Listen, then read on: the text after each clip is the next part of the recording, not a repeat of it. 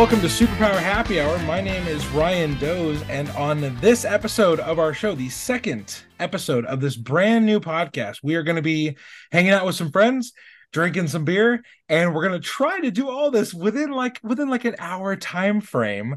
But for the uh for the happy hour tonight, I am joined by a brand new a brand new cast for this. Last week we had Will and Trip join us. This week my man Chris Fazio and Hayley Hobbs are going to be joining us. So, guys, welcome to Superpower Happy Hour. Happy hour to be here. Happy hour. I'm just Faz is being that- weirdly quiet. I'm just offended that That you called worries me. Chris Faz. Like, what was that? What I don't was know. very formal. Yeah, both I Hayley and I looked like, what? Like, I I don't- understand. I understand this is a new show. The listeners might not who, know who I am. I'm Faz. Everybody, you can call me the Immortal Faz, and that's the easiest we're way to, to keep it going. we oh yeah, we're professionals. You can tell by all the not money we're making from this. The anti-money that we're pouring. the anti money we're making. We actually money. we you know how like people in podcasting like they're racing to get monetized. I'm like, man, if I could just stay broke, like that'd be that'd be Honestly, if the true if, goal. if you were racing to be monetized, that's my fault. I swear way too much for you to make any money on these. Oh man, I well, I think our pregame shows alone on Patreon, you know, it's probably good that we don't post most of that to our main feed. But it all Quick- We Quick have an brag, a- especially any- racy a- one today. Anybody who wants to hear the ridiculousness that happened in the in the Patreon special beforehand, please follow us at Many Paths Officia or official, whatever we call ourselves now, and click is that link official. to become a patron. Yeah, uh, and there's a link in the episode description, all that. But but you've come here because you probably saw the title of this episode. We're going to be talking about another iconic superhero first appearance, which is kind of the theme of this first series we're going to be doing here on the show. But there's two questions we'd like to open up this conversation with for everyone to to answer. The question of what are you drinking tonight on the happy hour? So Hayley, what are you drinking tonight? Um, so I had to be at a work social earlier and I had a beer, but I didn't want another one. But in the immortal words of Rosemary Clooney, just don't mix grain and grape. So I went for the Revelstoke pecan whiskey on ice, and it's delicious, if I do say so myself. Wow, she classed it up like crazy, Faz. We That Here so in my Sam Wilson Falcon class. Wait, wait, Hayley, do you say Revelstoke? Is in like Revelstoke, BC? sure. Interesting. I've been there. That's fun. I let me guess. believe you. BC as in British Columbia, as in the Are Great you in Western Canada? filthy Canuck. Yes, Revel You guys don't know what you're talking about, okay? You don't know what you're talking about. Get out of here. Get out of here. Oh my gosh, Faz, what are you drinking tonight? I, I think I have a guess. Well, I, I had to be classier than Hayley, and I couldn't do that, but I can at least be as classy as Hayley. I'm drinking the king of beers. I've got myself a Guinness. And listeners, just so that we're clear, Ryan told me to have one, and I drank it during the pregame. And then he was like, "Wait, we need beer for the thing." So now we're having multiple beers. Get fired up. You drank Oh that so fast. Well, you you heard how unhinged um, I was. It was important to make at, like at least I can't, I can't blame it on the alcohol if it's full and I'm going off. It was admirable. it's like the spirit of Trip Fuller endured into the into the second episode. Man, you should have seen Trip's setup for the first episode. It was crazy. He had like four different drinks, Yeah, that sounds about right. four different types of alcohol. Love it. Uh, myself i am i kind of decided i want to do a, a theme for for this series this first series so i'm going with with uh nebraska local beers that are like independently brewed independently bottled all that so tonight i am drinking a scottish style ale from a lincoln nebraska brewery called empyrean brewing company and it is called burning sky and it's got a Mm. cool can art of a wizard looking out on a like a spacescape with like a, a, a like a mock you know drawing of Saturn in the back. So I'm gonna crack this one open. I've never tried this before, so I'm gonna crack it open and see. uh I've So- never had a Scottish style ale, or at least Yeah. a beer that stylized itself that way. So I'm curious to hear what Hmm. it's what it is. I mean, it's it's no Guinness and it's no Revelstoke, but it's something. hmm. I did have an Irish red at my work social. Ooh, It's very nice. smooth. I like it. It's very. Ryan, you want to pass it to me? I'll I'll give it a try. Oh sure, I'll Yeah, yeah. mail. I'll mail you the rest of this. Just want a sip. Like just pass it through the screen. I'll I'll take a sip. I'll give it back. You're It's uh, like Willy Wonka land here. You can do that. You're, oh, it's it's like a uh, what's that? It's Timmy Timmy TV or something like that. Um, but I'm I'm sure uh, Cynthia would love to get that in the mail fast. It's like, did someone send you a spilled beer? What the heck? I hope you'd at least surround it with cling wrap or something, Ryan. God, we aren't animals. Cling, cling Cling wrap wrap. on a beer. that may be the most redneck thing I've heard. Oh, no, are we're from not. Cling wrap is a lie. Where's the damn saran wrap? Well, I was gonna, I was gonna say saran wrap. I figured that that might not be what you guys say. I don't know what the Ugh. the local turn of phrase is. You know? So we have our drinks prepared. Uh, some of us have our second drinks prepared. And uh, now, what are we reading tonight? We are going to be reading Amazing Fantasy number 15 from June of 1962. This is, of course, the first appearance of Peter Parker, otherwise known as Spider Man. So, Faz, Haley, what was like your introduction to Spider Man? Like, wh- we're going to be reading his first appearance, but what was your like first awareness of this character? Where did Spider Man enter your life? Um, Faz, you want to you want to shoot shoot first on this one? I just straight up put my hand up to say that Hayley can go first, but I guess I'm gonna shoot first. Uh, listeners, I, I thought was that was kid- you saying like I am prepared. No, that was me I'm being like for you, Hayley. Okay, no, so go uh, for, it. For me, my first uh, issue was back in 1962 when I read this comic. No, it, that, that's not true. My my first He looks uh, great for 1960. He hopped in his TARDIS and just got here. my first experience that I can remember about Spider-Man was being a like seven or eight year old kid and seeing the 90s Spider-Man comic or car- comic cartoon. Yeah. I I like it, it would have been like from 1995 would have been like in the 2000s when I saw it like 2001-ish. Yeah. That's the first time I can remember him. The first like actual memory of something that I can remember more than that is the Raimi Spider-Man trilogy. Yeah. Yeah. Yeah same. Hayley- I mean, yeah. Same. Yeah. Well, I think we're all pretty much around the same age of impression with this. Like we may have known he was a cartoon character before, but like I definitely wasn't reading Spider-Man comics.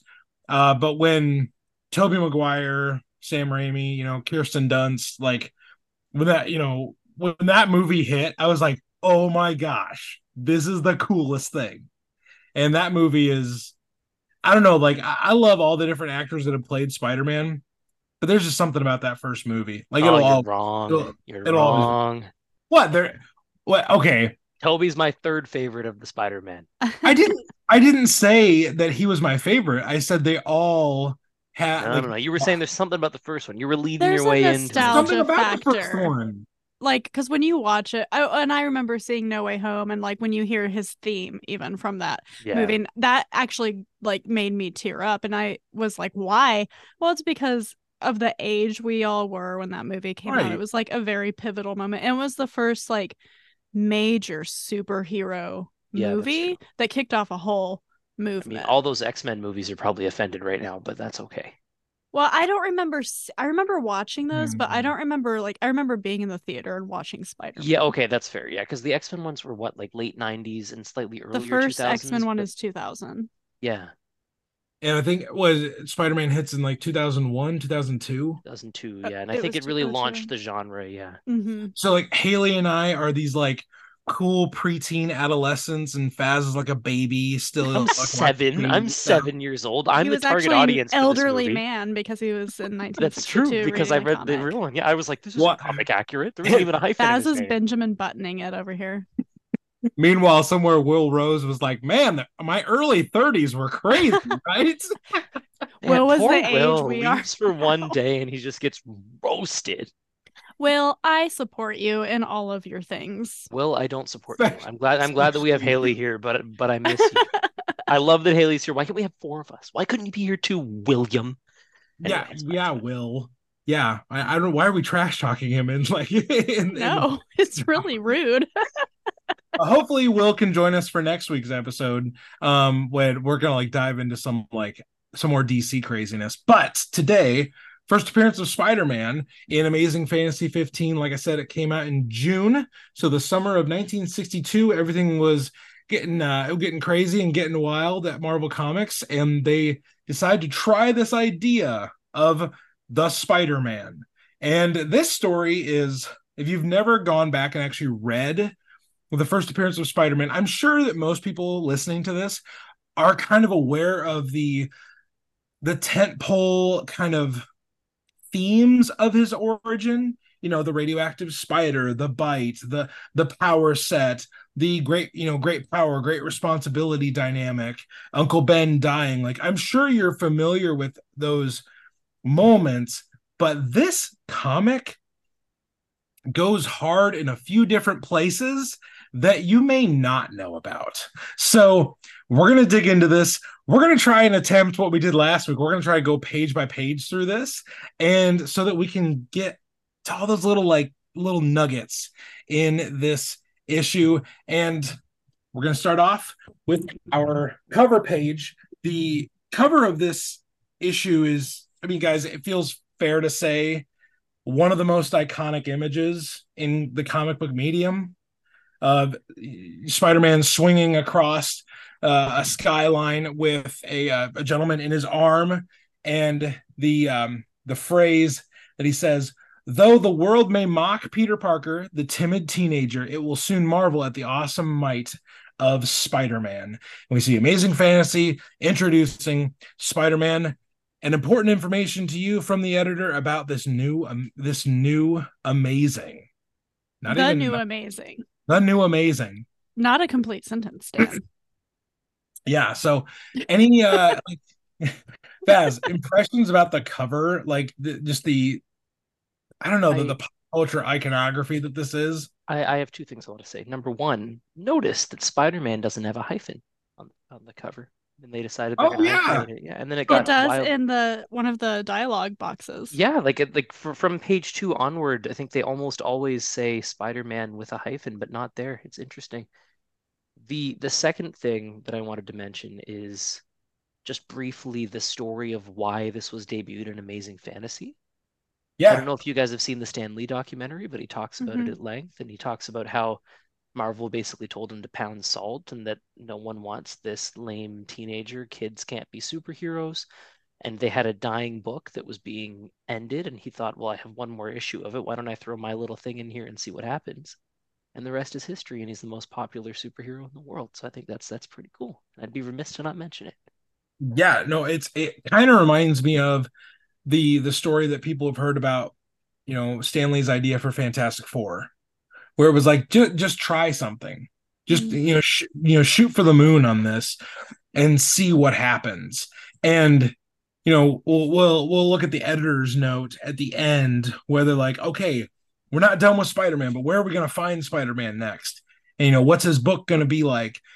But yeah, Hayley, did you have any like thoughts on this cover um that yeah kind of sets the stage for for this journey into amazing fantasy it's kind of fun that we're doing this issue because I went to um, there's a traveling Spider-Man exhibit in the country oh, right, right now. did go to that. That I got to go to in June before I saw um, Across the Spider-Verse, and so I got to see some of the original inks and pencils on, and this was one of the ones that they had on display. That's so and cool. So yeah, it is. It's kind of like oh yeah, this is you know Steve Ditko doing his thing, and I like that it's like a random guy too he's saving because he's just he's the hero. He's your friendly neighborhood Spider. I was gonna ask about that right. if it was anybody of importance or if it's just a dude.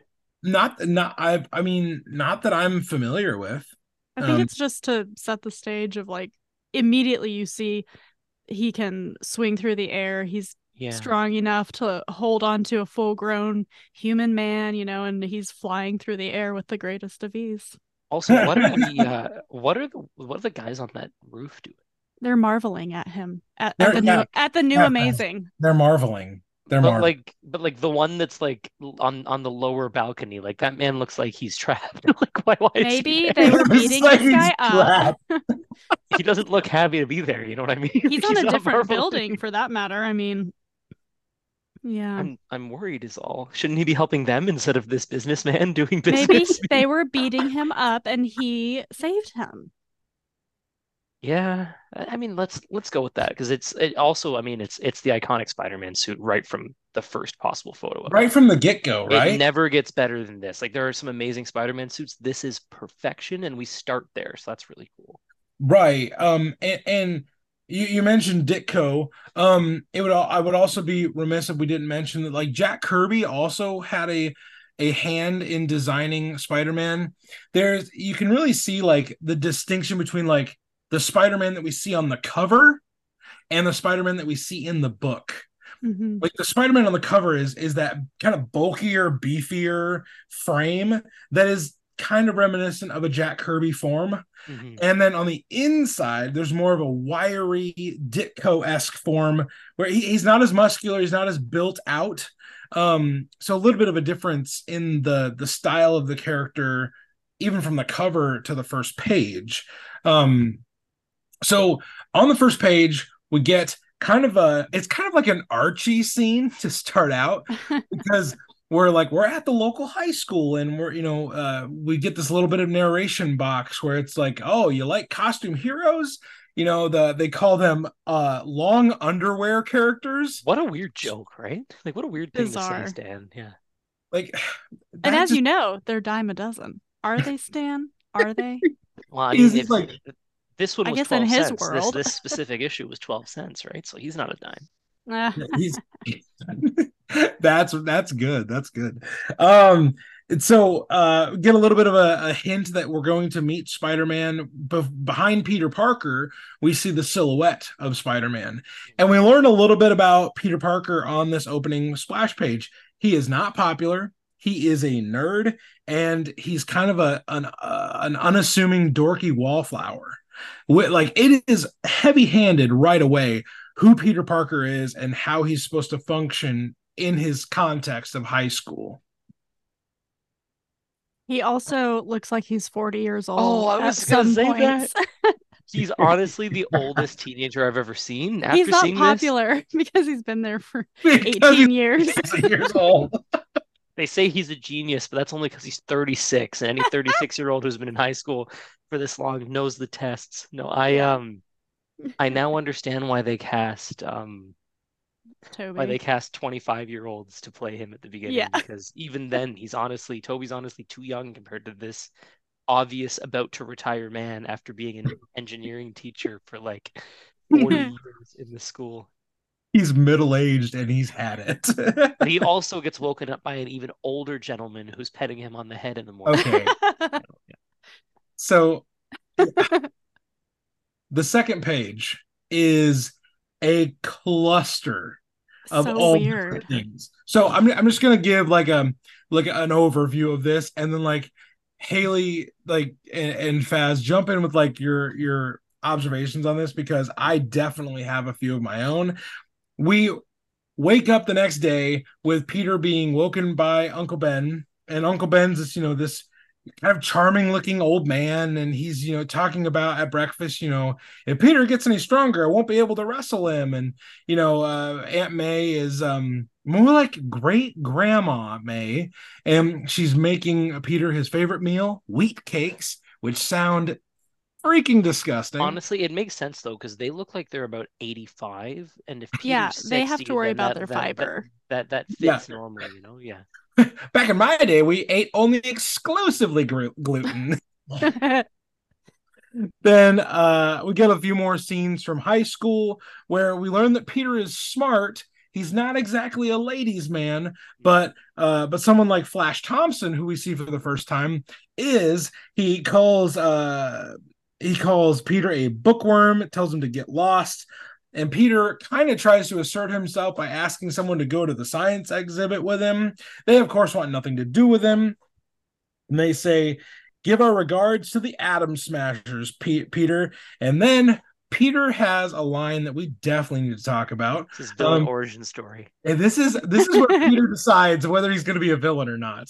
He says someday i'll show them sob sob sob someday they'll be sorry sorry that they laughed at me now with 2023 sensibilities this story should end entirely differently yeah.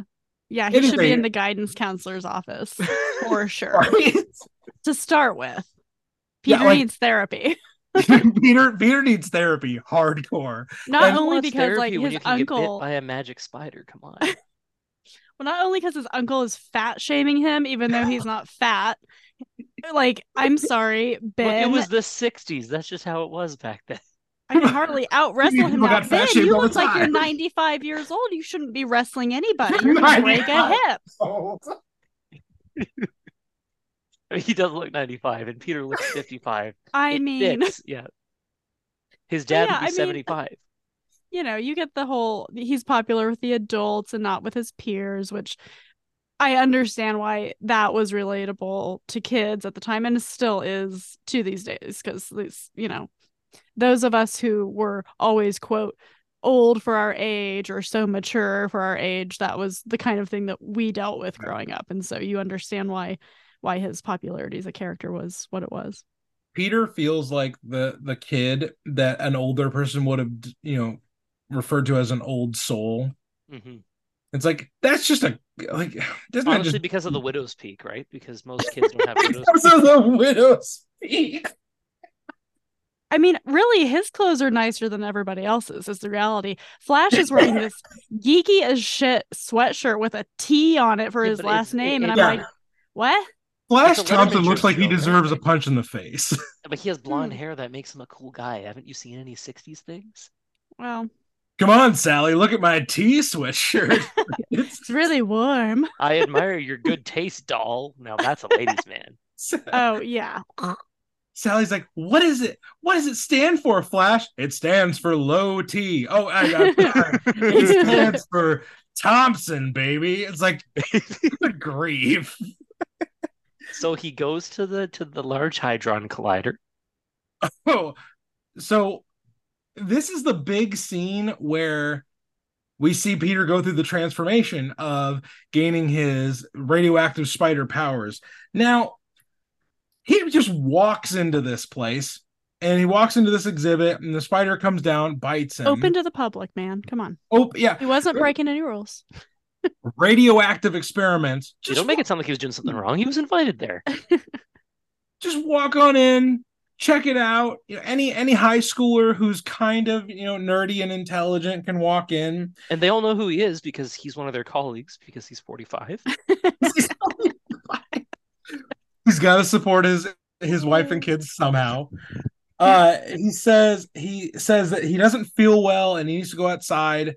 And even the scientists kind of like jab at him. They're like uh look look as though our experiment unnerved the young parker. Too bad. He must have a weak stomach. So we're continuously re reintroducing this theme that like peter is weak. He's a he's a weakling. He's not he has no strength about him other than his brain and then we see kind of the montage, the training montage that starts with him jumping out of the way of a car that gets too close to him and he grabs onto the wall. So, this is really where the origin story kicks into Spider Man mode, and we get to see some of his powers. And we also get to see that iconic scene with the radioactive spider. And we also get some of the best visual sounds with the large honk honk on his arm. I'm not going to lie to you guys. When I read that, I thought that his arms were making noise, and that was how he, it was showing So he was good. radioactive. And I had to go to the next panel. Oh, it's a car. Okay, that makes a lot more sense. So I'm an idiot, listeners. That's that's the key takeaway from this. His fingertips are also yellow for some reason. Well, because he's turning into a goose. That's why he's honking. he's turning into a goose. No, but I do it- like that his school books are the green goblin colors of green and yeah, purple. yeah. I also like that he's this is like they show him jumping on and getting stuck on the wall, just like how pretty much all Spider-Man media starts with. It's nice that that's always kind of been called back to. Yeah, no, it's it's like um to in my opinion, it's like to get across the point that his powers are instinctive and Mhm. like he, you know, it kind of that we don't get a men correct me if I'm wrong, guys, we don't get a mention of the of the spider sense in this. That's don't not think he a power a we see. sense, Yeah. I, I when I read the entire 40 page thing, Yeah. you do, but I don't in this first, I'm not sure. So so um but we get that little hint that like so the danger is nearby and just instinctively he jumps onto the wall and uh, he gets out of dodge. On the next page, we see a few more examples of his powers. He keeps climbing the building. this little kid sees him from the street um, and it's like there's a man walking up the side of the building and the mom says one of the dumbest things in this whole book she's like well that's the last horror movie i take you to I actually love the that mom joke. gaslights the kid. Yeah, hey this is your fault that i took you to that movie frickin' Timmy. timmy Timmy. yeah, timmy You know, Uh, and then- Timmy. He gets to the top of the roof and he crushes the like um the the the smoke the smoke uh oh gosh what chimney like the chimney pipe. And he realizes that all these powers are because the spider bit him and he walks the tight ro- the tight wire like a, a spider would. He- and there's a web that we see kind of we see peter through this web obviously alluding to the spider powers. Um yeah, a little bit of a montage there. And then the first action we see him take as Spider Man is to take on this professional wrestler named Crusher Hogan. And if you've seen the Sam Raimi Spider Man, this scene is kind of immortalized by the fact that Randy Savage plays the wrestler. Um, in that one, he's he's Bonesaw, which is you know it, people know that meme that maybe don't even know it's from Spider Man. And Oh, yeah. Crusher Hogan is kind of the the Randy Savage character in here. Um, he doesn't say anything cool, like you know, Bonesaw is ready, kind of stuff. But Peter's like, oh hey, maybe this is a good way to test my powers. So we get this whole page of, of him testing his powers. Wait, wait, wait. Is there anything in this Ryan. page Yeah, that but, you're um, like, something that's really cool is that he's got a cool guy hair curl now. Yeah, Oh, Gone is the widow's peak. Now He's he's, gonna put some dirt in your eye. Yeah, yeah, he's gonna rub some dirt. he's gonna roll eyes. up Yeah, his cigarettes into his sleeve. And, While he puts on his basic white turtleneck to go I to the wrestling ring. Yeah, as one does. Classic wrestling outfit of white turtleneck and ski mask, or not even ski mask. It's like a It looks like pantyhose. Like, is it supposed to be pantyhose with the? It. It kind of it kind of looks like it. It could be like a dish rag that he's put over his face. Because let's be honest, there's only one person in that house wearing pantyhose, and if he went and grabbed those, brother's got more problems than Well, I think that this Peter would do that. Aunt May. Where's your where's There's a lot of issues. Aunt May. the um one thing I love about this montage page is that he's like slowly figuring things out. Like this would be a whole issue nowadays. yeah.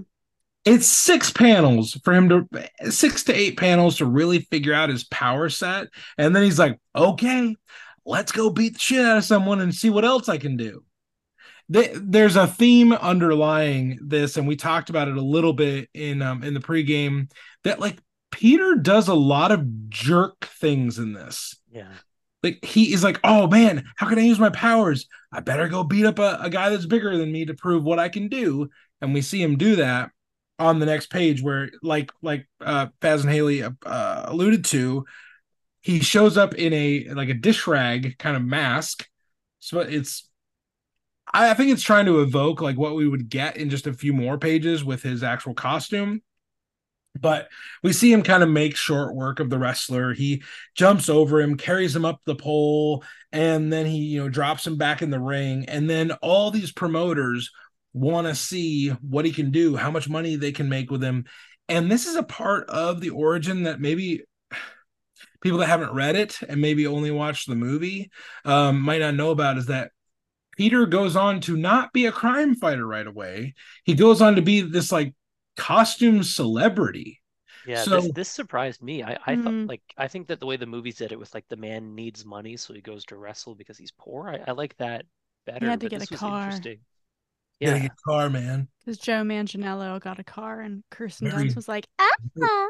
mary jane loves cars bro It's like the If most Kirsten basic Dunst needs a Mustang from car- 2000. I'm sure it was a nice car.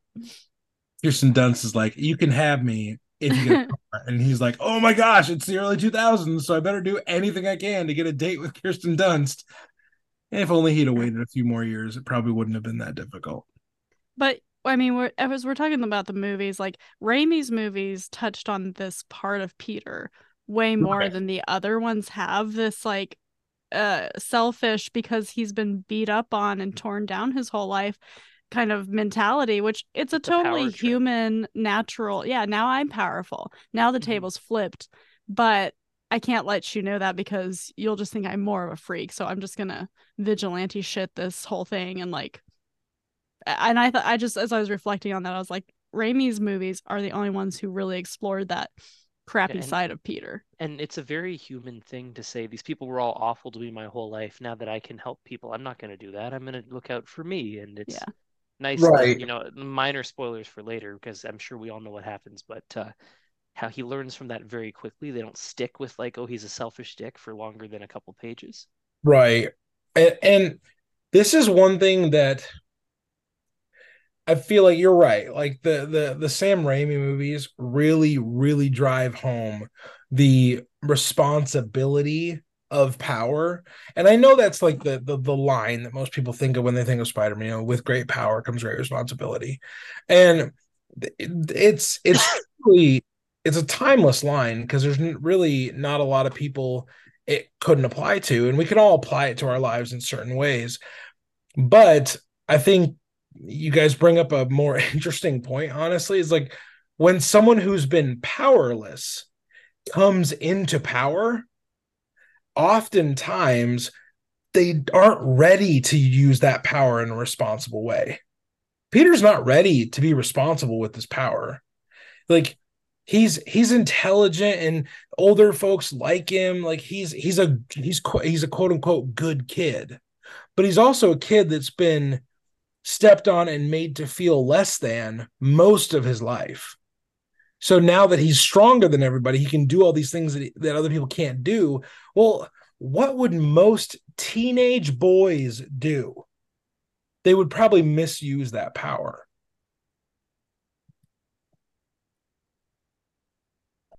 It's an interesting correlation, and maybe I'm projecting a little bit personally, but the whole good kid thing and the Yeah. downtrodden thing, and how often they actually go hand in hand.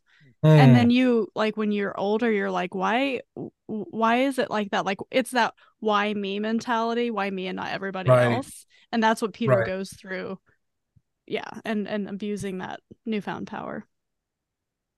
on the on the next page after the wrestling match, we do see, you know, him make that money and you understand like these powers can be used to get him some of the things that he need that he would make him feel less of that powerlessness and that that downtrodden um role that has been cast upon him the not a role he asked for um and we see him create the first Spider-Man suit. We see him create the web shooters.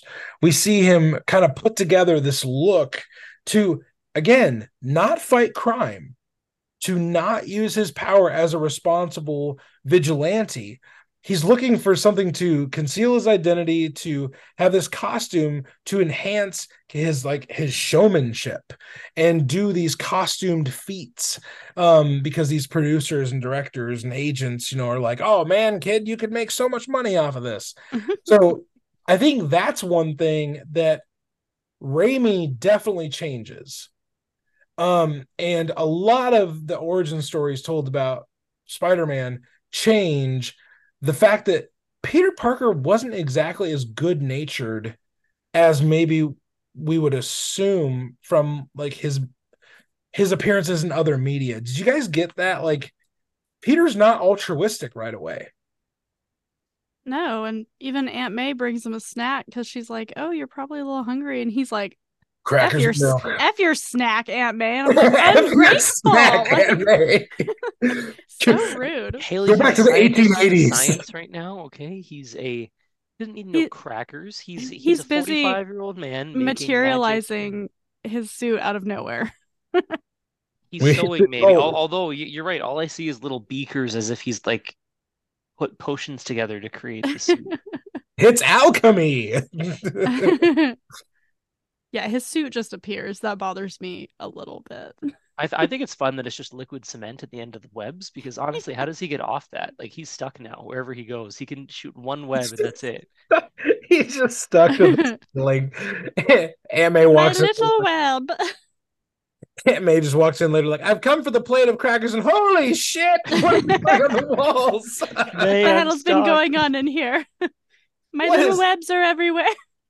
I swear it's a sex thing, nothing else. oh no! I knew you were gonna go and there. she's relieved. He's He's like, like, thank God. oh, he's only exploring his body. Thank God. Whew.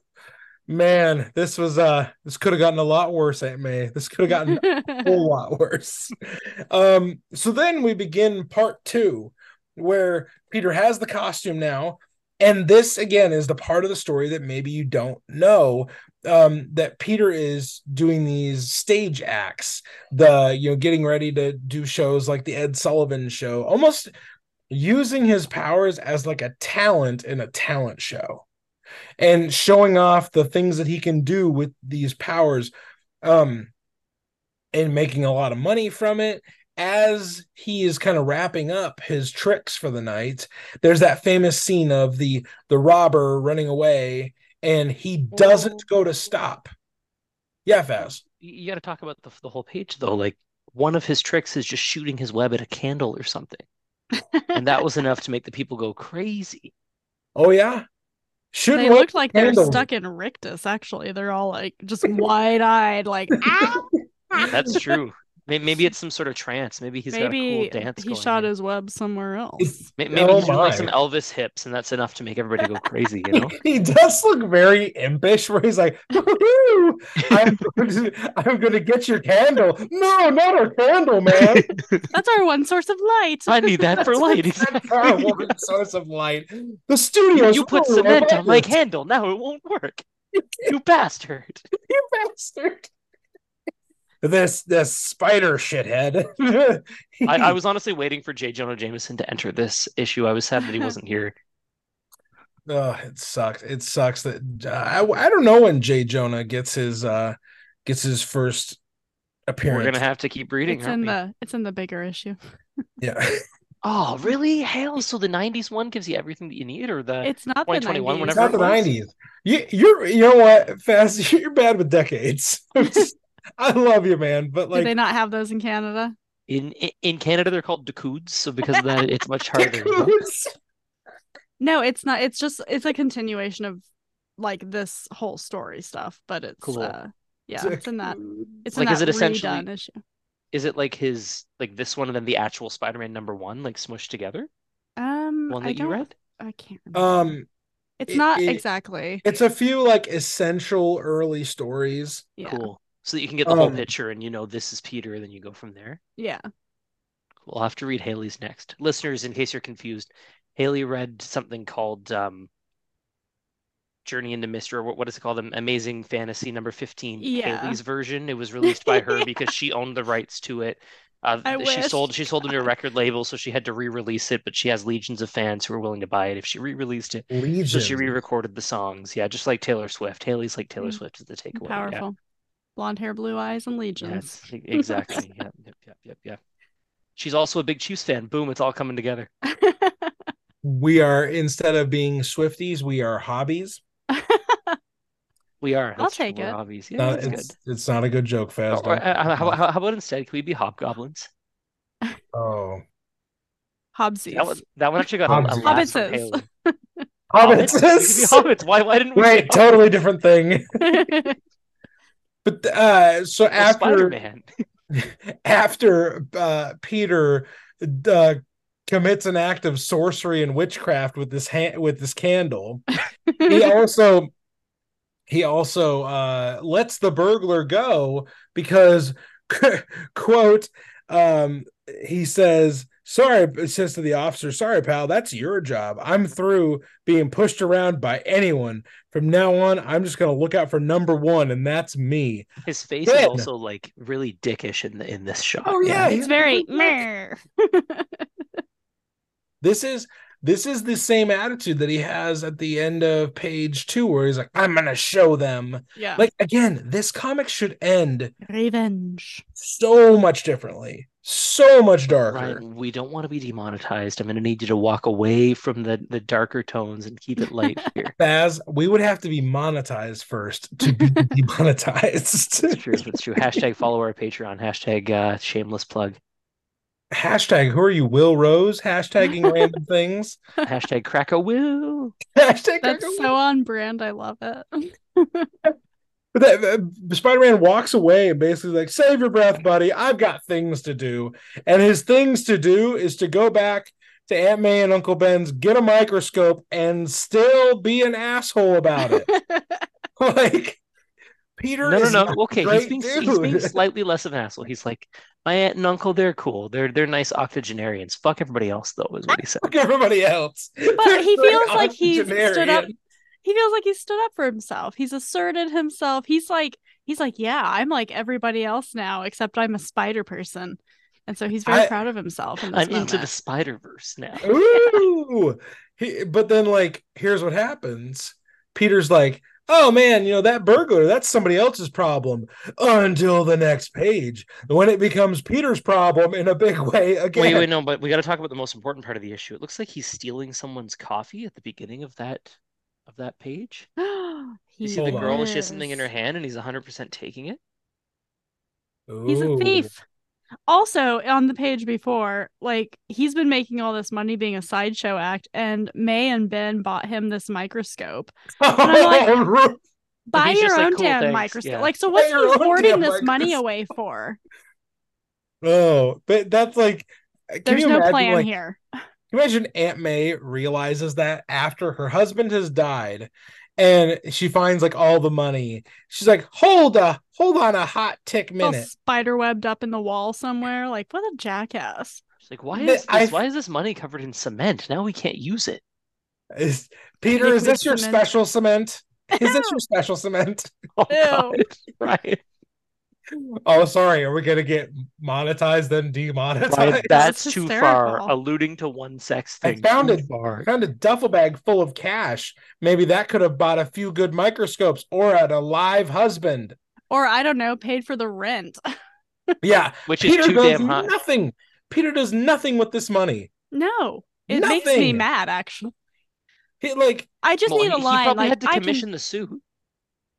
Well, that's true because it just appears out of nowhere, so Yeah, that yeah. costs money. so he buys magically appearing super suits. What else is he buying? I don't know because a hundred dollars in 1962 is a lot. So just give me a line like, "Oh, I can go to college with this, or I can buy a sports mobile or something." I don't know. Like, Jesus. Sportsmobile? You could have gone to college for four years off of a hundred dollars and still I've had gone to college for 18 years. I can buy one of those Flash Thompson sweaters that all the girls love so much. left. Do you oh, All those also have low like me. T? My Flash Thompson sweater. and you two can look like a massive dweeb. I mean, talk about no responsibility. So just to be clear, we're talking it's only a thousand dollars in 2023 money that he got. Still pretty good, but he's not going to college. That's to just the for- first time though. Like he keeps yeah, but making he's still money. making That's money. That's true. Like, uh, but he could have bought the house for that. Like they didn't have to pay rent. before before he doesn't stop the burglar who ends up killing his uncle because karma is in fact a bitch. Spoilers. He- He Baz, are Uncle you kidding Ben me? dies. What? Uncle Ben dies. That's that's the you mean the rice guy? News to me. The the the people that he encounters leaving the studio, they say, "I'm from Life magazine, and we'll pay we'll pay any price for a picture spread. Sign up with me, and you'll be in the movies. We want an interview with you." And he says, "See my agents, plural." So he is paying multiple people to represent So him. no, no, here's what we know about Peter. He needed a financial literacy class because he has no idea how to manage all these funds that he's accrued. Look, this man's like 16 years old. Going also on 45, 45. but like 16 Going on years old. 45. What I'm saying is, if he has multiple agents, he's getting offered all these things, and then he goes back and gets this microscope, and they're like, they're like saying, "Oh man, we sacrificed for this, and like we, this is a big deal." He is withholding information that Yeah. could have alleviated stress on his caretakers. He's being an asshole. His but- guardians, not even his parents, they don't owe this kid this stuff. But, but like you got to think, guys, though, that if we're keeping the same allegory to 2023 things that would happen, he's deciding not them everybody else. we're, we're we're we're keeping the same mentality as we go. I feel like I feel like Hayley and I might be coming across as strongly anti-child. Listen, I'm just saying, like, clearly this household doesn't really manage its money very well. I mean, we actually we actually don't know that. They could be loaded. There's no sign we that do know poor in that this. because, like, there's no money after Ben dies. I'm like, Yeah, did we you don't- we not don't even have that life y- insurance? we don't know that yet, though, right? Does that happen in this issue? I don't know. they don't have life insurance after Ben dies, and Peter's like, he would have had to have had a life. And it's like, Peter, will you stop? Yeah, I I I I also Went to a want to say place. I'm sad that he dies off screen. He does die off screen. He doesn't even get to utter his famous line. Yeah, well, I mean, No, in- it's just instead in it's there. yeah. It's just in a narration box. Like this is like this is a prime example of just because something is in a comic doesn't mean the movie didn't do it better. I This mean- comic jumps around.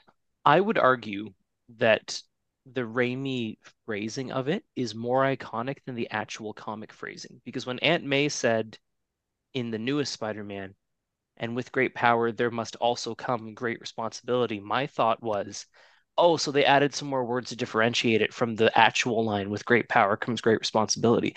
But no, they're bringing it back to the real version that's here, which is much clunkier than the Raimi version. Right. And like you're probably right, Faz. Like that that Raimi version of this scene is probably way more iconic than the actual original scene that Now that I have I have to from. imagine that there's like a 1970 rebirth of Spider-Man where Uncle Ben dies and he says the line and that's more iconic than like the first issue. But you're right though that like compared to this one, I'm it's an afterthought here compared to the But crowning this thing. language is more intentional. Yeah, Like with great power, there must almost also come great responsibility. don't get me wrong. Melissa um Melissa. she was uh, yeah what uh, who's who's Aunt May's actress? Melissa Tomei, is that right? uh Marisa Tomei. Marisa. Marisa Tomei, I was close. Yeah. You put some damn respect on her. She she delivers it. she is an American treasure. She's she's also a Canadian treasure.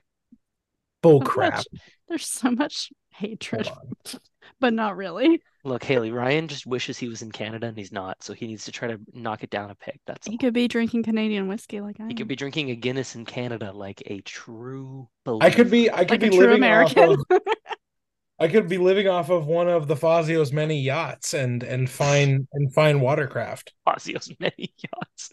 This Uh, Fazio last- has that last boats. panel though is is pretty amazing.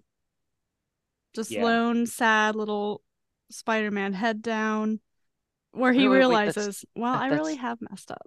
We we've skipped too far though. First, we have to say that he was going to brutally murder the man who killed Uncle Ben. He was. So he he finds out that the the burglar is in this warehouse and he's like, "Okay, I'm going to go kick burglar ass." And um paraphrasing of course. Um and he Yeah, you says can't say ass in the '60s. You'd get your comic banned. I'm gonna kick his tushy.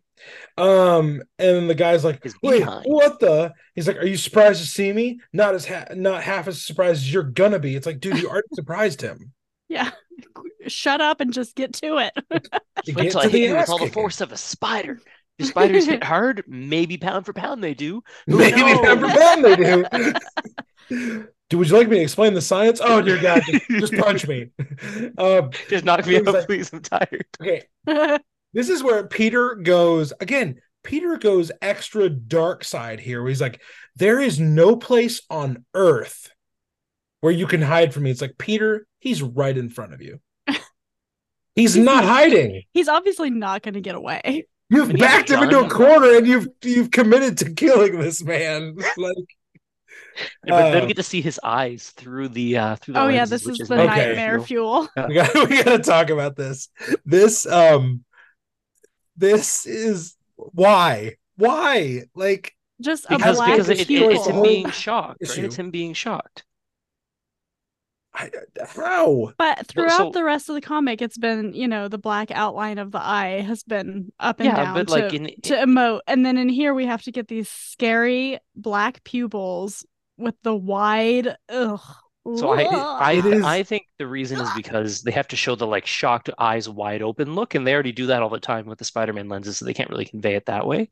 But by putting in the dots, you can tell that something's off. It's terrifying, but it's Yeah, you can- you know. You can tell that what's off is my sleep pattern because I- Okay, well, the, the- so the the important thing, this is actually a really cool moment where instead of brutally murdering the man, he realizes it's entirely his fault that Uncle Ben died Yeah. It's messed up. Because the man who he let go was the man who brutally murdered his uncle off screen. Maybe it wasn't brutal, maybe it was really gentle. We don't really know. it could be anything because we don't see it. And then he does It- a classic Spider-Man capture of the guy and has him him. floating um floating up in which his it, kind of cool that we see It is that very classic, cool. you know, right from issue Spidey one. yeah. apprehending the the criminal. Um, If anybody's been playing the Spider-Man 2 game right now on PS5, you do that constantly, and it's cool to see it in the first issue of Spider-Man ever. Uh, so then we have Peter's moment of realization where he he pulls back the the the Spider-Man cowl and he says, "My fault. All my fault. If only I had stopped him when I could have, but I didn't, and now Uncle Ben is dead." And that's where we leave Peter Parker. Super So- bleak. Uh, sorry, Hayley, what was that? It's super bleak. Mhm. Oh, oh, yeah, like Peter's been uh, you know, kind of that like what Hayley said earlier, like he's been the good kid who's an asshole when he gets power and he's super dark and he wants nothing but let's be honest, Peter wants nothing but revenge this whole comic. And then at the end, he's left in complete desperation. Like he like the the action that he didn't do led to the death of the one one of one of the two people in life that believed in him and thought he was the he was the best. Like and the how- like- he cared about, he'd given up on everybody else. yeah like he not only did they love him he he still loved them. And he his action his inaction led to uncle ben dying. And i think like obviously like uncle ben dying is a um a thing in spider-man lore. Like you can't talk about the origin of spider-man without uncle ben dying. Um but like this realization panel at the end is is kind of it's weirdly nuanced. You know like uh thinking back to like the rest of the story and the remorse the instant remorse that peter feels and he kind of goes through all this he goes not all of them but he goes through a lot of the stages of grief in this last few pages very very fast um because he realizes that it's it's his fault. It's specifically his fault that this is this is tragedy has befallen the, his his family. Of course, I always think about this from like the point of view of well, Peter had no way of knowing this would happen. But that's where the whole it's never wrong to do the right thing discussion comes into play. And that's Right. why Stan put those words in with great power, there must also come great responsibility. If you're just gonna walk by every bum on the street that you know is bad and not do anything about it, are you complicit in the things that they may or may not do in the future? Yes. No. And when and when you have the power to change things, right? Like he's not just a normal guy seeing a burglar get away. Like he could stop him if he wanted to. hmm The fact that he didn't cost one of the two most important people in his uh, life's life. so yeah man a lot of different like ways we can take that conversation of like if you have the ability to do something and you do not like hayley said are you complicit in in the ramifications of it To to quote the original MCU line before they combined with Sony fully, if you can do the things that he does, and you see the bad things happen and you don't do anything, well, they're kind of your fault, right? That's what Mhm. Tom Holland says to Robert Downey Jr. Yeah, And he it's says the line in a totally different way. Yeah, because they In, weren't in a way that then, makes right? a lot more sense. Like if you're Yeah. breaking it down to what's a teenage boy gonna think? He's gonna Yeah. think, well, I can, so I should, because if I don't, yeah, I'm at fault. Yeah. Like I'm not the one who actively caused that issue, but the fact that I could have stopped it and I didn't means that that's on me. Yeah. um and and and because of that like this this comic ends with one of the last lines being and a new legend is born a new face is added to the roster of marvelous heroes in the most fantastical realm in all of fiction. Like Stan goes right back to, you know, grandizing this teenage superhero that's going to be the most exciting, most marvelous, most amazing, you know, whatever. We don't leave Peter there though. Like it's crazy how like Peter, like the burglar is yeah the villain in this, but Peter is also kind of the villain in this. Because he causes all Peter is the cause of all of the major hurt in this. And it, it's just crazy how like this comic does not end on a high note. It ends on a real dark note. And it's really like it's imagine if imagine if say Amazing Fantasy ends and they don't have the editor's note at the end saying that Amazing Spider-Man is going to continue in his own book. You know, this if this story ends here, it's a tragedy. Like it's not a heroic tale of of good versus evil and good triumphing and hope enduring and all that kind of stuff. It's a tragedy about the the consequences of our actions and our inactions. Like it, it's kind of just interesting to look at it in that context. It's an individual not, moral fable instead of just a normal. Yeah, it's a fable. Story. Baz, exactly that's a perfect way to say. Yep. So, man, I wish I had a higher note to leave us on, guys. well, okay. Well, I, I ask and you shall receive. He looks fucking sick in that last scene. Walking really away cool. with the skyscrapers around him, the the moon probably, right. even though it's yellow in, in the top there. You know yeah, that stuff's beautiful. gonna be cool. And at this point, I don't think he had his own books. They were saying next nope. Amazing Fantasy get fired up, it's gonna be more Spider-Man, right? So mm-hmm. but then in the editor's note, they clarify that it's you know, it's we're changing things and and then obviously the next appearance would be in Amazing Spider-Man number one uh, which you know another iconic cover of of Spider-Man on top of the Baxter Building with the Fantastic Four, you know, mm-hmm. who were really like you know kicking ass at that point. Um, but yeah, like any, I guess any other final thoughts on Amazing Fantasy 15? It being not the not the birth of the Marvel Age because I think um, a lot of people would consider Fantastic Four number one that, but the birth of the most iconic Marvel superhero of all time.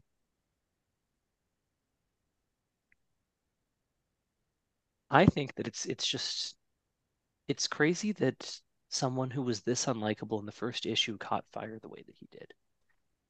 Right. It, it makes sense because if you think about the superheroes at the time, it was like they're all perfect paragons of truth, justice, and the American way, right? In, in some form kid, or fashion, yes. And you get this kid who's just who's a dumb kid and he's bullied and he reacts negatively to getting to be in a power trip for the first time in his life. And it's just the Marvel way of making relatable heroes who have godlike powers but are just flawed people on the inside is never more apparent than in this 1962 book. And I know we like to have a lot of fun about the way that some of the people are drawn or the way that the story yeah. goes with some funny classic 60s stuff, but like at its core, the fact they could tell a parable about what happens when you become a selfish prick instead of doing what you can to to help the world. It's really cool that they could hit notes like that with Stan Lee basically going, "Let me please write this story. I'll put it in the back of our least popular issue. Just let me try it, please." And he mm-hmm. hits on something like this that goes so big that now Spider-Man movies are the only superhero movies that we can reliably say will make a billion dollars every time, no matter what. Yeah, I, Hayley, you got any other final last little tidbits on on this first appearance of Spider-Man? Along those lines, just something that was pushing back on the puritanical mid-century conformist way of life that existed back in the 60s and this was not that at all. And probably truly that is why it captured the attention of so many readers of these comics of these funny books at the time um, because it was so uniquely different. Because the Fantastic Four, while they were unique, they were still a family and they still had their roles, you know, those societal yeah. roles. And Peter doesn't fit those roles like um like they were used to seeing back then. So it truly was groundbreaking that he did this and that he introduced this super flawed hero, flawed even in a way different than the Fantastic Four characters were because they each had their flaws as well. But yeah, I, it was it's it's awesome. Yeah, It's fun to read.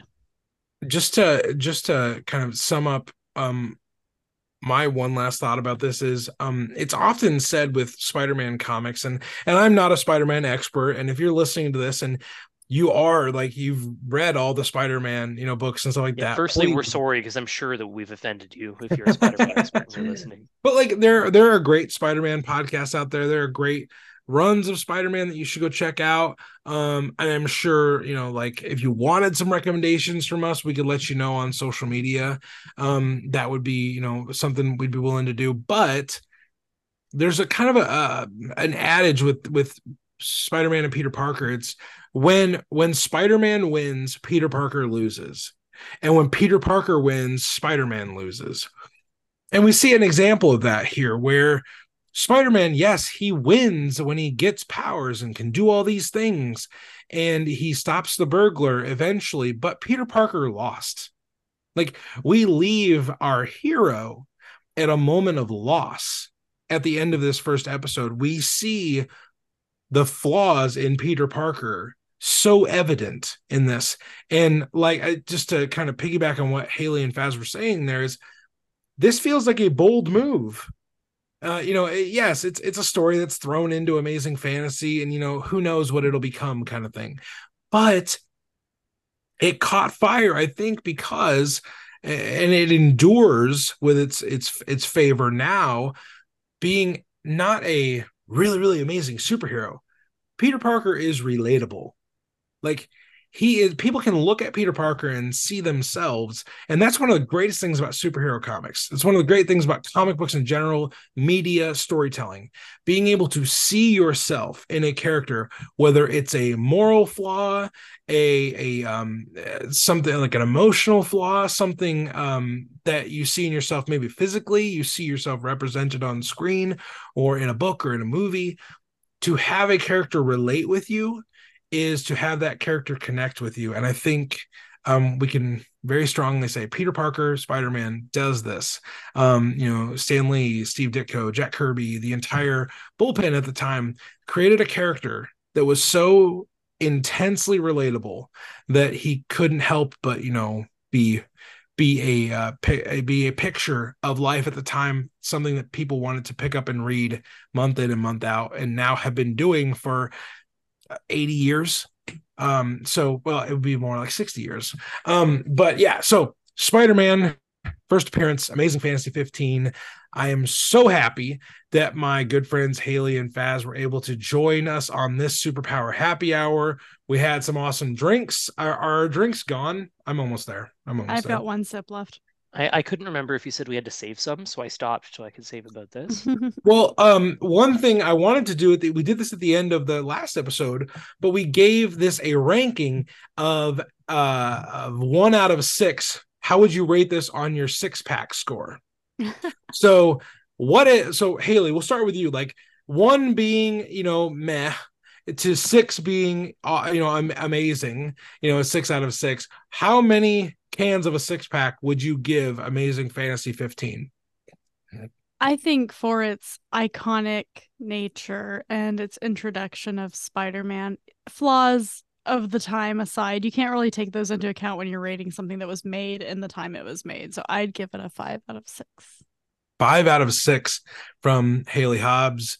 Faz, how many how many cans out of a six pack would you give Amazing Fantasy 15? I was gonna give it a five out of six, but I want to be different because Hayley beat me to the punch on that one. So But I want to be I'm Be part of my legion. so instead I'm gonna get fully into part of the my 1960s mindset, and I'm gonna say that honestly, this was the perfect comic compared to what was coming out at the time. And the flaws don't exist because I'm now a 1962 man in my head. So it's the perfect comic. I'm gonna give it a six pack. We've I, I listeners who are longtime listeners of the Ryan Doe's network of uh, podcasts knows that I did not love the first appearance of Kang. This Oh, one you did not. this one is infinitely better than that. So I'm going to give it a six out of six. Yeah. If I was to compare it to modern comics, it's obviously a different kettle of fish, but those are two wildly different to compare. I think it's a six pack. Um, I am going to give it a six out of six. Um, just because of the level of conversation that this comic has led to. Um, and here we are, you know, 60 years after it was put to paper, and we're still digging into a 12 page story. 12 pages. This is not a whole graphic novel that we just talked about. This is 12 pages of a comic that is over half a century old. And I feel like just because of the nature and depth of conversation that we were able to have on this superpower happy hour from this story proves uh, its timelessness, but also it, it is it is timeless from when it was made, but it is timeless in the way that it endures to today and the way that the themes endure to today of responsibility of things consequences of what do we do with power? How do we how do we function when we're in control? What do we do when we're mistreated by others? How do we receive the love of others? And what do we do with that love? Um, how do we, you know, all of us have gone through adolescence. You know, all of us have gone through a time of growing into who we are as people. And I think we see so much of that in this comic and I loved it so much. Yeah, like I said, 60s, you know, 60s little things aside, I think this is it's a six it's a six pack. It's a 6 out of 6. So everybody, thank you for joining us for Superpower Happy Hour, the second episode of the show. Um, now I'm I'm gonna tell you what's coming up next week. Uh, we are our, our cast. We'll we'll keep that a little closer to the vest. We'll we'll let you know who's to be joining us for that Superpower Happy Hour when it hits. But we are to be talking about the first appearance of Aquaman in More Fun Comics number 73 and it's a story entitled The Submarine Strikes. And it is, if you love your 40s superheroes to be super heroic and beat up Nazis for no reason, I suggest you come to next Superpower Happy Hour where uh, myself and some friends are going to drink more beer. We're going to read the first appearance of Aquaman, and we are going to do all that in around an hour. Um, until that time comes, you can check us out on Instagram at Many Paths Official. You can check out our Patreon where you can get pre-shows and early episodes. Uh, uh, there in the link down in the episode description. But uh, yeah, until we do this again, I say cheers, keep on reading comics, and have a great rest of your day.